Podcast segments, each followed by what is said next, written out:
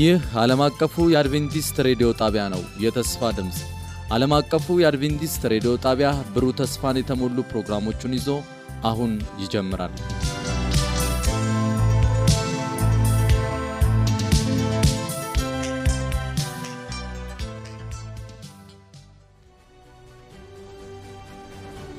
ከአሸናፊዎች በላይ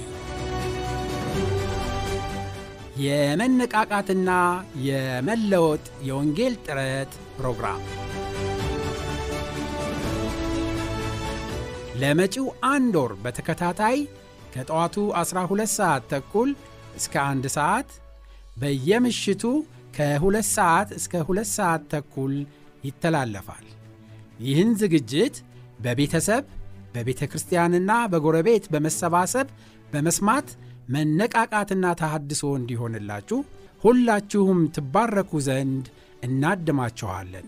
ለሚኖራችሁ ጥያቄና አስተያየት በመልእክት ሳጥን ቁጥር 145 በስልክ ቁጥር 0910 82 81 82 ብትደውሉልን ልናስተናግዳችሁ ዝግጁ ነን።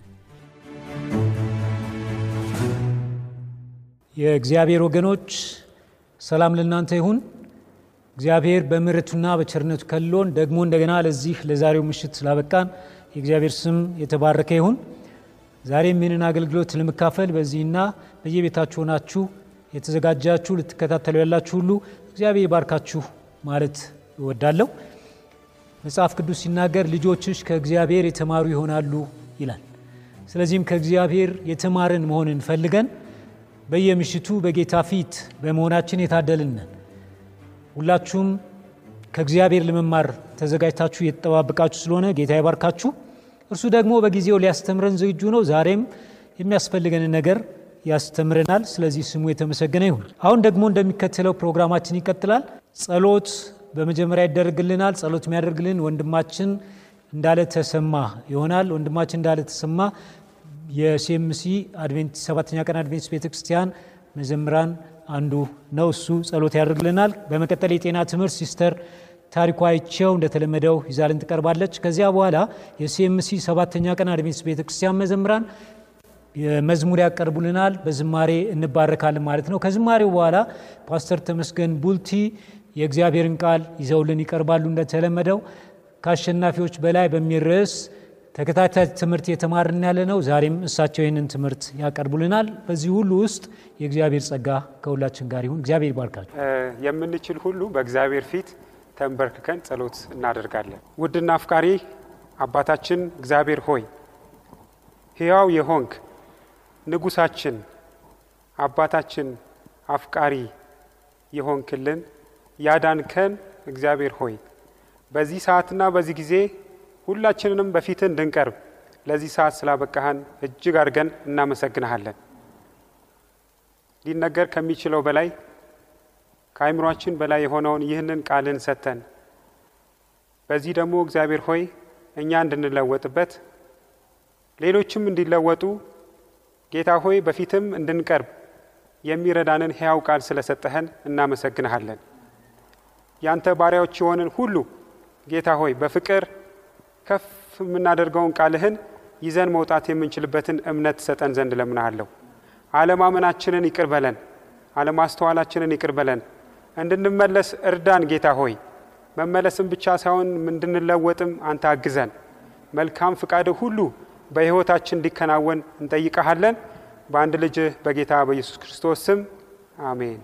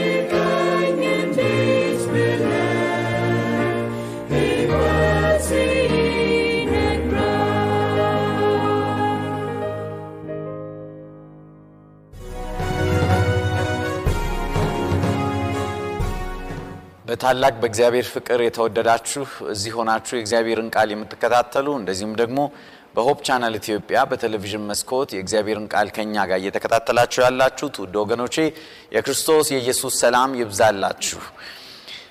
ዛሬ በዚህ ምሽት አብረን የምናየው የእግዚአብሔር ቃል የሚለው ማንን እንመን ይላል። ማንን እንመን። በዚህ 14 ቀን ትምህርታችን ዛሬ አስራ ሁለተኛው ቀን ላይ ደርሰናል። ከአሸናፊዎች በላይ በሚል በክርስቶስ ማመን በእግዚአብሔር መንገድ መሄድ ስርዓቱን ትእዛዛቱን መከተል ከአሸናፊዎች በላይ እንደሚያደርገን የእግዚአብሔር ቃል ይናገራል። ዛሬ ደግሞ ማንን እንመን የሚል ነው አርስታችን። ጸሎት በማድረግ ወደዚህ ወደ እግዚአብሔር ቃል ጥናት እንገባለን። አምላካችን አባታችን ባለጸጋው ጌታ እግዚአብሔር በሰላም በጤና እነሆ በፊትህ እንደገና ቃልን ለመስማት ስለሰበሰብከን እናመሰግናሃለን። ጌታ ሆይ እባክህን እንደገና እንለምናሃለን። በአዲስ መንፈስ ተናገረን። ቃልህ ሁል ጊዜ አዲስ ነውና በኃይል ተናገረን። በሚለውጠን መልኩ ባላሰብነው መልኩ ለስምህ ክብር እንዲሆን ለሕዝብህ በረከት በሚሆን መልኩ አንተ ተናገረን። ጠላት ዲያብሎስ አንድም እድል ፈንታ አይኑረው። ጸጋህ ይብዛልን። እኔም ስናገር መንፈስህ ይውረሰኝ። እንደ ቃልህ ተጠቀምብኝ። በጌታ በኢየሱስ ስም አሜን። በዚህ ዘመን ወገኖቼ በተለያዩ ቦታዎች ስንመለከት፣ በቪዲዮዎች ስናይ፣ በቴሌቪዥን ስናይ፣ እንደዚሁም ደግሞ በየሲኒማ ቤቱ በየጋዜጣው የሚታተሙ የሚወጡ የጥንቆላ የማጂክ የአጋንንት አሰራርን የሚያስተዋውቁ የሚያስፋፉ ብዙ ነገሮች እናያለን። በሚገርም ሁኔታ በየቴሌቪዥኑ እንዲህ አይነት ነገሮች ይተላለፋሉ። በቪዲዮ ጌሞች ይዘጋጃሉ። በየሲኒማዎቹ ይዘጋጃሉ። በምድራችን አጋንንት በስፋት እየሰራ ነው የሚገኘው። በየጋዜጣው ስትመለከቱ የኮከብ ቆጠራን ስራ ታያላችሁ። አስትሮሎጂ የሚባለው ዛሬ ዛሬ ማንኛውንም ጋዜጣ ገዝታችሁ ስታዩ አስትሮሎጂ የሚባል ክፍል አለ። የኮከብ ቆጠራ ማለት ነው። እግዚአብሔር የሌለበት እግዚአብሔር የከለከለው ነገር ግን ሰዎች እንደ መልካም ነገር አድርገው ስለ ወደፊት ሕይወት የሚናገር አርገው የሚቀበሉት የሐሰት ትምህርት ምድራችንን ሞልቶታል። አስማተኞች፣ ሟርተኞች፣ ኮከብ ቆጣሪዎች በየዘመኑ አሉ። የድሮ አሕዛብ ነገስታት ትናንትና በዳንኤል አምስት ውስጥ እንደተመለከት ነው እነኚህ ሰዎችን ከዙሪያቸው ያስቀምጣሉ፣ ይቀልቧቸዋል፣ ጠቢባን ይሏቸዋል፣ ሟርተኞች፣ ኮከብ ቆጣሪዎች እያሉ ይጠሯቸዋል። ሚስጥርን የሚገልጡ አድርገው ያዩዋቸዋል። ነገር ግን ትናንትና ከእግዚአብሔር ቃል ላይ እንዳየ ነው በፍጹም ሚስጥርን መግለጥ አይችሉም። ሚስጥርን የሚገልጥ እግዚአብሔር በሰማይ ነው ያለው። የእግዚአብሔር ሕዝብ እርሱን ነው ማየት ያለበት። ብዙ ሰው ዛሬ የሞተ ሰው ምን ይሆናል፣ የት ይሄዳል በሚል ጥያቄ አእምሮውን ያጨናንቃል። ሰው ሲሞት ብዙ ጊዜ ሰዎች የሚሉት አንዳንዶቹ ወደ ሰማይ ይሄዳል፣ ገነት ይገባል። ኃጢአተኛ ከሆነ ደግሞ ሲኦል ይገባል፣ እዛ ውስጥ ይሰቃያል። ምናልባት ዘመዶቹ በእርሱ ስም የተለያዩ መልካም ነገሮችን ካደረጉ፣ ድሃን ካበሉ ነፍሱ ከስቃይ ውስጥ ከሲኦል ውስጥ ወጥታ ወደ እረፍቱ ክፍል ታልፋለች ወይም ደግሞ ወደ ገነት ትገባለች የሚባል አስተምሮ በምድራችን ላይ ሰፍቶ ይገኛል። ወገኖቼ ይህ ከእግዚአብሔር ቃል ጋር ምን ይመስላል? እውነት ነው? በፍጹም ወገኖቼ እውነት አይደለም። መጽሐፍ ቅዱስ ስለ ሙታን ብዙ ይናገራል። ለምሳሌ መክብብ ምዕራፍ አምስት ቁጥር ዘጠኝ ላይ የእግዚአብሔር ቃል ሕያዋን እንደሚሞቱ ያውቃሉና ሙታን ግን ምንም አያውቁም ይላል። ሕያዋን እንደሚሞቱ ያውቃሉ። አንድ ቀን እንደሚሞቱ ያውቃሉ። ሙታን ግን ምንም ነገር አያውቁም ይላል። መታሰቢያቸው ይረሳል፣ ምንም ዋጋ የላቸውም ይላል የእግዚአብሔር ቃል ከመክብብ ምዕራፍ ዘጠኝ ቁጥር አምስት ላይ ብዙዎቻችን የሞቱት ወገኖቻችን የሞቱት እናቶቻችን፣ አባቶቻችን፣ ዘመዶቻችን፣ አያቶቻችን ከሰማይ ሆነው ያዩናል ብለን እናስባለን። እውነታው ግን እንደርሱ አይደለም። የእግዚአብሔር ቃል እንደሚናገረው ሕያዋን እንደሚሞቱ ያውቃሉ፣ ሙታን ግን ምንም ነገር አያውቁም ይላል። ኢዮብ ምዕራፍ 7 ከቁጥር 9 እስከ 10 ደግሞ የእግዚአብሔር ቃል እንዲህ ይላል፣ ደመና በኖ እንደሚጠፋ ወደ መቃብር የሚወርድም አይመለስም፣ ወደ ቤቱ ዳግመኛ አይመለስም፣ ስፍራውም ከእንግዲህ ስፍራውንም አያውቅም ይላል። የሞተ ሰው ምንም ነገር አያውቅም ይላል የእግዚአብሔር ቃል። ገነትም አይገባም ወይም ሲኦልም አይገባም። ስታስቡት ወገኖቼ ሰዎች ገና እንደሞቱ ገነት የገቡ ከሆነ የኢየሱስ ክርስቶስ ዳግም ምጻት ምንም አስፈላጊ ሊሆን አይችልም። ወይም ሲኦል የገቡ ከሆነ ፍርዱ ከተላለፈ ለምንድን ነው ጌታ ኢየሱስ ዳግም የሚመጣው? ማንን ሊወስድ ነው? ገነት የገቡት ገነት ከገቡ፣ ሲኦል የገቡት ሲኦል የገቡ ካሉ ለምንድን ነው ዳግመኛ መምጣት ያለበት?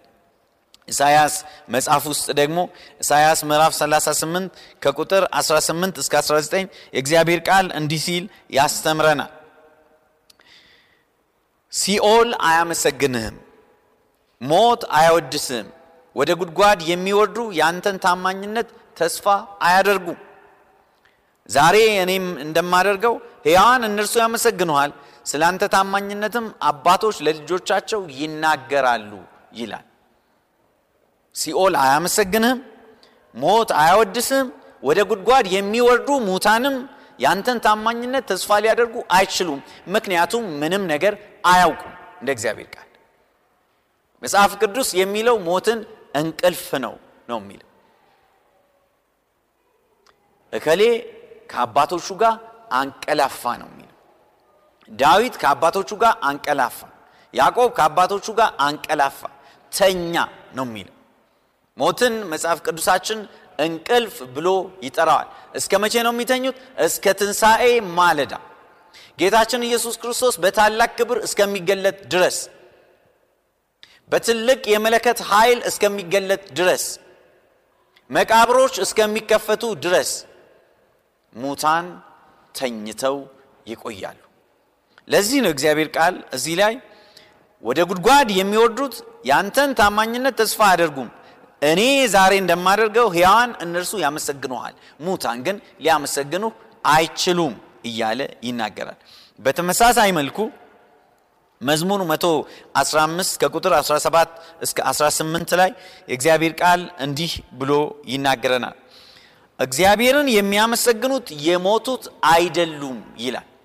እግዚአብሔርን የሚያመሰግኑት የሞቱት አይደሉም፣ ወደ ዝምታው ዓለም የሚወርዱ አይደሉም፣ ከአሁን ጀምሮ እስከ ዘላለም እግዚአብሔርን የምንባርክ እኛንን እግዚአብሔር ይመስገን ይላል። ወገኖቼ እግዚአብሔርን የሚያመሰግኑት የሞቱት አይደሉም። ሙታን መንፈሳቸው ወይም ነፍሳቸው በሰማይ ያለ ከሆነ ራሳቸውን እዛ የሚያውቁ ከሆነ ወይም ገነት ገብተው እየተደሰቱ ከሆነ ለምንድን ነው እግዚአብሔርን የማያመሰግኑት? ያመሰግኑ ነበር። ነገር ግን እንደዛ የሚባል ነገር የለም። ይህ መጽሐፍ ቅዱሳዊ አስተምሮ አይደለም። ይልቁንስ ወገኖቼ የብዙ የሐሰት ትምህርቶች መሰረት ይሄ ነው። ይህ ደግሞ ከእግዚአብሔር የመጣ አይደለም። መዝሙር እንደገና መዝሙር 88 ላይ የእግዚአብሔር ቃል ጨምሮ እንዲህ ይላል ከቁጥር 10 ጀምሮ ድንቅ ስራህን ለሙታን ታሳያለህን? የሙታንስ መናፍስት ተነስተው ያመሰግኑሃልን? የሙታንስ መናፍስት ተነስተው ያመሰግኑሃልን? ድንቅ ስራህን ማየት ይችላሉ? ሊያከብሩህ ይችላሉ? አይችሉም ማለት ነው። ምሕረትህ በመቃብር ውስጥ ታማኝነትህስ እንጦሮጦስ ይነገራልን? የሞቱ ሰዎች ስለ እግዚአብሔር ምሕረት ማውራት ይችላሉ? አይችሉም ይላል የእግዚአብሔር ቃል። አይችሉም። ድንቅ ስራ በጨለማ ስፍራ ጽድቅህስ በመረሳት ምድር ትታወቃለችን? ሙታን አንተን ሊያመሰግኑህ ይችላሉን? በፍጹም አይችሉም። ብዙ ሌሎች ጥቅሶችን እንደዚህ አይነት የመሳሰሉትን ማውጣት ይቻላል። የእግዚአብሔር ቃል የሚለው ሙታን ሲሞቱ እንቅልፍ ላይ ናቸው። ምንም ነገር አያውቁም። ስለ መልካም ነገር በምድር ላይ ስለሚሆነው ነገር አያውቁም። በምድር ላይ ስለሚደረገው ክፉ ነገር ምንም ነገር አያውቁም። ቤተሰቦቻቸው ቢቸገሩ አያውቁም። የሆን እየተሰቃዩ ያሉበት ቦታ የለም። ወይም ደግሞ ገነት ገብተው ተደላድለው አልተቀመጡም። ይህ መጽሐፍ ቅዱሳዊ አስተምሮ አይደለም ወገኖች። ስለዚህ ሙታን ከሕያዋን ጋር መነጋገር አይችሉም። አንዳንድ ሰዎች የከሌ መንፈስ አነጋገረኝ ይላሉ። ወይም ደግሞ በተለያዩ ሀገሮች በእኛም ሀገር ጭምር ባደጉትም ሀገሮች ጭምር በሚያስገርም መልኩ የሙት መናፍስትን የሚጠሩ ከወገንህ ጋር አገናኝሃለሁ የሚሉ በየስክሪኑ ላይ እናሳያለን የሚሉ ሞልተዋል። ዛሬ እነኛ በእግዚአብሔር መንፈስ ሳይሆን በሰይጣን መንፈስ የሚመሩ ሰይጣን እያስመሰለ የእግዚአብሔርን ሕዝብ ወደ ትልቅ ስህተት እያስገባ ያለበት መንገድ ነው። ይህ ሐሰት ሰዎች ባያምኑት የሞቱት ሰዎች ያማልዱናል። አባቴ በሰማይ ነው፣ እናቴ በሰማይ ነች፣ እንዲህ እያደረገችልኝ ነው፣ ወደ ታች እያየችኝ ነው የሚለውን ትምህርት በፍጹም የሐሰት ትምህርት አይቀበሉ። ይሄ መሰረታዊ የሰይጣን ስህተት ትምህርት ነው ወገኖች። ታዲያ ይሄ ከየት መጣ? ጌታችን ኢየሱስ ክርስቶስ በዮሐንስ ምዕራፍ 8 ላይ እንደተናገረው ከቁጥር 44 ላይ እናንተ አላቸው የሐሰት ትምህርት የሚያስተምሩትን የሃይማኖት መሪ ነን የሚሉትን ሰዎች ነው። በዛን ሰዓት እናንት የአባቶቻችሁ የዲያብሎስ ናችሁ፣ የአባታችሁንም ፍላጎት ለመፈጸም ትሻላችሁ። እርሱ ከመጀመሪያ ነፍሰ ገዳይ ነበር፣ በእርሱ ዘንድ እውነት ስለሌለ በእውነት አልጸናም። እርሱ ሐሰተኛ የሐሰትም አባት በመሆኑ ሐሰትን ሲናገር የሚናገረው ከራሱ አፍልቆ ነው ይላል። እርሱ ሐሰተኛ ነው፣ የሐሰትም አባት ነው። ሐሰትን ሲናገር ከየትም አምጥቶ አይደለም፣ እርሱ ነው የፈበረከው፣ እርሱ ነው የሚያፈልቀው። ስለዚህ ሰዎች በሰማይ ነው ያሉት፣ ሰዎች በሲኦል ውስጥ እየተሰቃዩ ነው ያሉት ብለው ሰዎችን በሐሰት ትምህርት የሞላቸው ከእግዚአብሔር ቃል ውጭ የሞላቸው ሰይጣን ራሱ ነው። ከየት አምጥቶ? ከራሱ አፍልቆ። ያንን ሰዎች ካመኑለት ብዙ ነገርን ሊያሳስታቸው ስለሚችል ነው ወገኖች። ይህን ውሸቱን ደግሞ የጀመረው ገና አዳምና ሔዋን በገነት እያሉ ነበር። እግዚአብሔር ለአዳምና ለሔዋን ሲናገር በዘፍጥረት ምዕራፍ ሶስት ላይ ለአዳምና ለሔዋን እግዚአብሔር ሲናገር እቺን ፍሬ ከበላችሁ ሞትን ትሞታላችሁ፣ በእርግጥ ነግራችኋለሁ ትሞታላችሁ ብሎ እግዚአብሔር ነግሯቸው ነበር። ሞትን ትሞታላችሁ። ነገር ግን በምዕራፍ ሶስት ላይ በእባብ ተመስሎ ያ ክፉ ሰይጣን ዲያብሎስ ሔዋንን ከቁጥር ሁለት ጀምሬ አነባለሁኝ። ሴቲቱም እባቢቱን እንዲህ አለችው፣ በአትክልቱ ስፍራ ካሉት ዛፎች ፍሬ መብላት እንችላለን። ነገር ግን እግዚአብሔር በአትክልቱ ስፍራ መካከል ከሚገኘው ከዛፍ ፍሬ እንዳትበሉ እንዳትነኩትም፣ አለበለዚያ ትሞታላችሁ ብለዋል አለችው።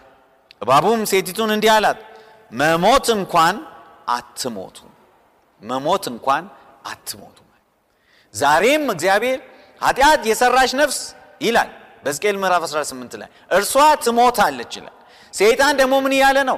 አትሞቱም፣ ነፍስ አትሞትም ይላል። ነፍስ ማለት ወገኖች ለብቻዋ የምትኖር ራሷን የምታውቅ የተለየች ነገር አይደለችም። ነፍስ ማለት በዕብራይስጥኛ ቋንቋ ነፈሽ ይላል። ነፍስ ማለት ንፋስ እንደማለት ነው። እስትንፋስ እንደማለት ነው። እስትንፋሴ ከውስጤ እፍ ብዬ በምተነፍስበት ጊዜ ሄዶ የሆነ ቦታ የሚቀመጥ ነገር አይደለም ወገኖች። እግዚአብሔርም በሰው አፍንጫ እፍ ያለው እስትንፋሱን ነው እንጂ የሆነ ለብቻ ሄዶ በሰውነት ክፍል ውስጥ ወይም ደግሞ ውጪ በሰማይ ወይም ደግሞ በሲኦል የሚቀመጥ አካል አይደለም። እስትንፋስ ነው፣ ንፋስ ነው። የእግዚአብሔር ቃል እንደሚናገረው እንዳልኳችሁ በሕዝቅኤል ምዕራፍ 18 ላይ ኃጢአት የምትሰራ ነፍስ እርሷ ትሞታለች ይላል። ሰይጣን ደግሞ አትሞቱም ይላል። ምክንያቱም እርሱ ሐሰተኛ ነው፣ የሐሰት አባት ነው። ሐሰትንም ሲያወራ ከራሱ አፍልቆ ይናገራል። ከዛ ጊዜ ጀምሮ ይህንን ሐሰት እየዘራ ነው ያለው፣ እያናፈሰ ነው ያለው። በሚያሳዝን መልኩ ግን ሰዎች እግዚአብሔር ትሞታላችሁ፣ ኃጢአት የሰራች ነፍስ ትሞታለች፣ ከእግዚአብሔር በተለያችሁ ጊዜ ከእግዚአብሔር መንገድ በተለያችሁ ጊዜ ትሞታላችሁ ብሎ እርሱ የተናገረውን እውነት ሳይሆን ሰይጣን አትሞቱም ያለውን ነው ዓለም እያመነ ያለው። በጣም የሚያሳዝነው ዛሬ ለዚህ ነው አርዕስታችን ማንን እንመን የሚለው። እግዚአብሔርን ነው የምናምነው? ኃጢአት የሰራች ነፍስ ትሞታለች የሚለውን እግዚአብሔርን ነው የምናምነው ወይስ ወገኖቼ አትሞቱም እያለ አክስትህ አያትህ በሰማይ ነች እያለ እያታለለ የሞተው ከሌ ያማልድሃል እያለ እያታለለ ወይም ደግሞ ዘመድህ ከሌ ከሌ በሲኦል ውስጥ እየተሰቃየች ነች፣ ስለዚህ ይህን ማድረግ አለብህ፣ ይህን ያክል ማውጣት አለብህ፣ ይህን ያክል ገንዘብ ማብላት አለብህ እያለ የሚያታልልህን የሰይጣንን አስተምሮ ነው የምትከተለው። ወገኔ ማንን ነው የምናምነው? በመጽሐፍ ቅዱሳችን ስንመለከት ከዘሌዋውያን ምዕራፍ 19 ቁጥር 31 ላይ ስናይ እግዚአብሔር ስለ ሙታን መናፍስ ጠሪዎች ምን እንደተናገረ እናያለን። ዘሌዋውያን ምዕራፍ 19 ከቁጥር 31 እንዳትረክሱባቸው ወደ ሙታን ጠሪዎች ዘወር አትበሉ፣ መናፍስ ጠሪዎችንም አትፈልጉ፣ እኔ እግዚአብሔር አምላካችሁ ነኝ አለ። እንዳትረክሱባቸው እነኚህ የሚያረክሱ ናቸው። የሙታን መናፍስትን እንጠራለን የሚሉ ሰዎች እከሌን አገናኛለሁ፣ የከሌ መንፈስ እንዲገናኝህ አደርጋለሁ የሚሉ ሰዎች ከእግዚአብሔር ይለዩናል፣ ያረክሱናል፣ የተቀደስን እንዳንሆን ያደርጉናል። እግዚአብሔር ያረክሷቸዋል፣ ከእነርሱ ጋር ምንም ግንኙነት እንዳይኖራችሁ ብሎ ተናግሯል። መናፍስ ጠሪዎችን አትፈልጉ፣ እኔ እግዚአብሔር አምላካችሁ ነኝ። እኔን ፈልጉኝ፣ የምትፈልጉትን እኔን ፈልጉኝ። ሚስጥርን የማቀው እኔ ነኝ። ሕይወታችሁን የምመራው እኔ ነኝ እንጂ ጠንቋይ አይደለም፣ ደብተራ አይደለም፣ ቃልቻ አይደለም። እኔ ነኝ የምመራ ይላል እግዚአብሔር። ሌሎችን ወደ መፈለግ አትሂድ ይላል። እዛው ዘሌዋውያን ምዕራፍ 20 ከቁጥር ስድስት ላይ ደግሞ እግዚአብሔር ቃል እንዲህ ይላል፣ ወደ ሙታን ጠሪዎችና ጠንቋዮች ዘወር በማለት በሚከተላቸውና ከእነርሱም ጋር በሚያመነዝር ሰው ላይ ጠላት እሆንበታለሁ፣ ከወገኖቹም ለይቼ አጠፋዋለሁ። ራሳችሁን ቀድሱ፣ ቅዱሳንም ሁኑ፣ እኔ እግዚአብሔር አምላካችሁ ነኝና ይላል። የሙታን መናፍስትን መናፍስት ጠሪዎችን የሚከተሉት በእነርሱ የሚያምኑት የእነርሱን ሐሰት የሚያምኑትን ሰዎች እኔ ጠላት እሆንበታለሁ አለ እግዚአብሔር። ከምድርም ላይ አጠፋዋለሁ አለ። ወገኔ እግዚአብሔርን በማመን የዘላለምን ሕይወት ለመቀበል በእርሱ መንገድ ትሄዳለህ ወይስ ሰይጣን አትሞትም፣ ነፍስ እንዲህ ነች፣ ነፍስ እንደዛ ነች እያለ የሐሰት ትምህርት የሚያስተምረውን እየተከተል የእግዚአብሔር ጠላት ትሆናል። እግዚአብሔር ግን እነኚህን በፍጹም አትከተሉ ብሎ ተናግረዋል። ለዚሁም ዘዳግም ምዕራፍ 18 ላይ ከቁጥር 10 እስከ 12 የእግዚአብሔር ቃል እንዲህ ይላል፣ በመካከልህ ወንድ ወይም ሴት ልጁን በእሳት የሚሰዋ ሟርተኛ ወይም መተተኛ፣ ሞራ ገላጭ፣ ጠንቋይ ወይም በድግምት የሚጠነቁል መናፍስ ጠሪ ወይም ሙት አነጋጋሪ በመካከልህ ከቶ አይገኝም። ሙት አነጋጋሪ፣ መናፍስ ጠሪ፣ ሞራ ገላጭ፣ ጠንቋይ፣ መተተኛ፣ ድግምተኛ በመካከል በፍጹም አይገኝም። ቀጥሎም እነዚህን የሚያደርግ ሁሉ በእግዚአብሔር ዘንድ አጸያፊ ነውና ከእነዚህም አጸያፊ ልምዶች የተነሳ አምላክህ እግዚአብሔር እነዚያን አሕዛብ ከፊትህ ያባራቸዋል። አሕዛብ እነኚህን ስለሚከተሉ የመናፍስትን አሰራር ስለሚከተሉ ስለሚሰውላቸው፣ ስለሚያጥኑላቸው፣ ስለሚደፉላቸው፣ ስለሚሰግዱላቸው ደግሞም ይጨነቃሉ። የከለ ሙት መንፈስ መጣብኝ እያሉ ቀኑን ሌሊቱን ሰይጣን ያን ሰው እየመሰለ እንዲህ አላደረክልኝም እንዲህ አላደረክልኝም። በነበረን ቆይታ እንደተባረካችሁ ተስፋ እናደርጋለን። ቀጣዩን ክፍል ይዘን እንደምንቀርብ ቃል እንገባለን። ለሚኖራችሁ ማንኛውም አስተያየት የስልክ መስመራችንን 0115511199 የውስጥ መስመር 242 ወይም 243ን የመልእክት ሳጥን ቁጥራችንን ዓለም አቀፍ አድቬንቲስት ሬዲዮ የፖስታ ሳጥን ቁጥር 145 አዲስ አበባ በማለት ደውሉልን፣ ጻፉልን ስንል ልናስተናግዳችሁ በደስታ በመጠባበቅ ነው። ጌታ ኢየሱስ ይባርካችሁ።